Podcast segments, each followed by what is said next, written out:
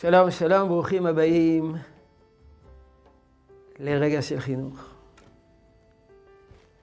חג הסוכות בפתח, את כל התקופה הקרובה, הימים שבין יום הכיפורים לחג הסוכות, וגם את חול המועד סוכות, אנחנו נייחד לסוגיות חינוכיות שקשורות לחג הסוכות. בעזרת השם, סדרה זו תהיה בהשתתפות חבריי הרמים בישיבה, ראשי הישיבה, אבל אני אפתח בדברים בסיסיים. ילדים, חייבים בסוכה או לא חייבים בסוכה? משנה מפורשת. קטן שאינו צריך לאימו, חייב בסוכה.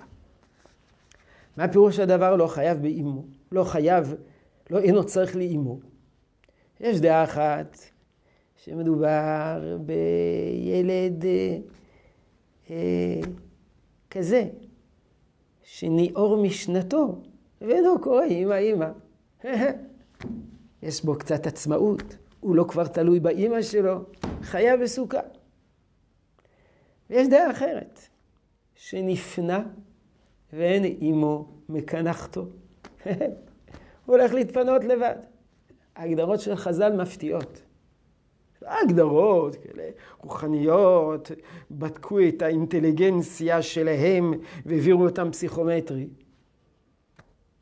ביטויים מחיים. לא קורא אימא אימא. זאת אומרת, מגלה עצמאות. או נפנה ואין עמו מכאן אחתור. הוא יודע לשמור על היגיינה אישית. אבל יש דבר מפתיע. חז"ל העלו אב אמינא, שילד קטן חייב מן התורה בסוכה. בניגוד ליתר המצוות שילד קטן פטור בהם, אנחנו נסתווינו לחנך, לחנך אותו למצוות. יש סברה בחז"ל שילד קטן חייב מן התורה במצ... בחי... בסוכה. למה? משום שנאמר בתורה, כל האזרח בישראל ישב בסוכה. כל האזרח, אפילו ילד קטן.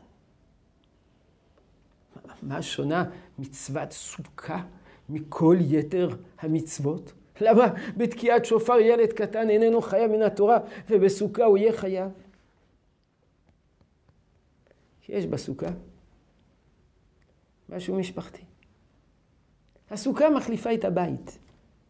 וכמו שכשם שהילד הוא חלק מן הבית, אז כאשר אנחנו ממירים את הבית בסוכה, אז הוא חלק מן הסוכה. זה הבית החדש שלו. פשוט. הסוכה היא במקום הבית. ואם הסוכה היא במקום הבית, אז זה מקומו של הילד בתוך הסוכה. מסקנת חז"ל שלא כך. ילד קטן איננו חייב במצוות סוכה אלא מדרבנן.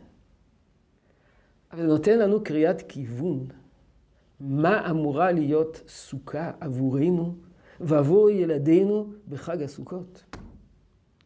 זה פשוט מחליף את הבית.